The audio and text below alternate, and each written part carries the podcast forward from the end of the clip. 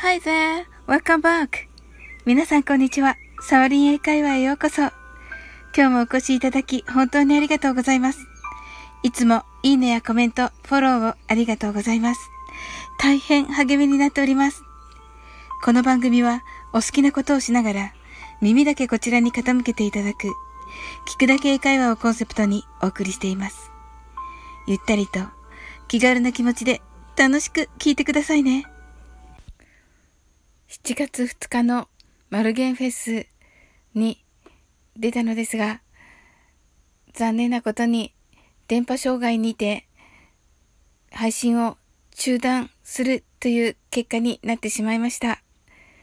えー、ビートルズのハローグッバイを歌うということで、あの、解説をしておりまして、遊びに来てくださった皆さんも大変えー、楽しみにしていてくださったのですが、結局そういう結果になってしまい、皆さんが、あの、残念だったね、と言ってくださって、でも大丈夫とね、いっぱいコメントをいただきました。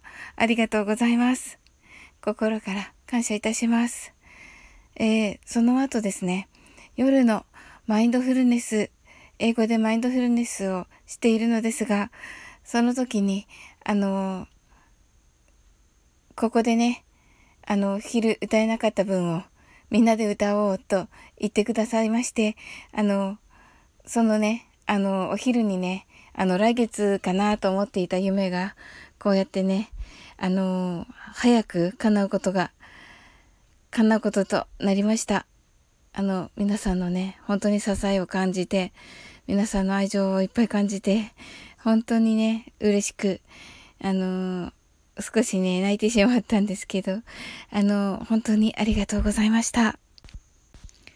それで、今日は、この英語のフレーズをお伝えしたいと思います。誰かに優しくしてもらったり、親切にしてもらったり、愛情をかけてもらった時に使う素晴らしい英語のフレーズです。それではお聴きくださいませ。ネイティブと仲良くなって友達になりたい。いいコミュニケーションが取りたい方はいらっしゃいますか？今日は魔法のような英語フレーズをお伝えいたします。日本語は少し長め、そして英語は簡単で覚えやすいものとなっております。旅先で困っているネイティブに道を教えたり物を拾ったりした時には、逆にこれを言われることも多いと思います。ですので、逆に海外旅行で困っている場面で、親切にしてくれたネイティブにぜひ使いたい一言です。とても便利で使いやすい決まり文句なので、ぜひ覚えてくださいね。これは、あなたのおかげで今日一日が良い日になりました。という長い日本語です。ですが、英語は You made my day と言います。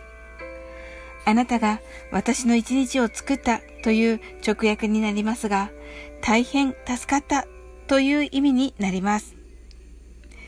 それでは、ゆっくり練習してみましょう。You made my day. Day ありがとうございます。次に早く言ってみましょう。You made my day. You made my day. Thank you. I'm sure you did it. ありがとうございます。上手にできましたね。本配信は YouTube ではカタカナで簡単に覚えられるようにお伝えしています。概要欄からジャンプするとご覧いただけます。今日も楽しく配信させていただきました。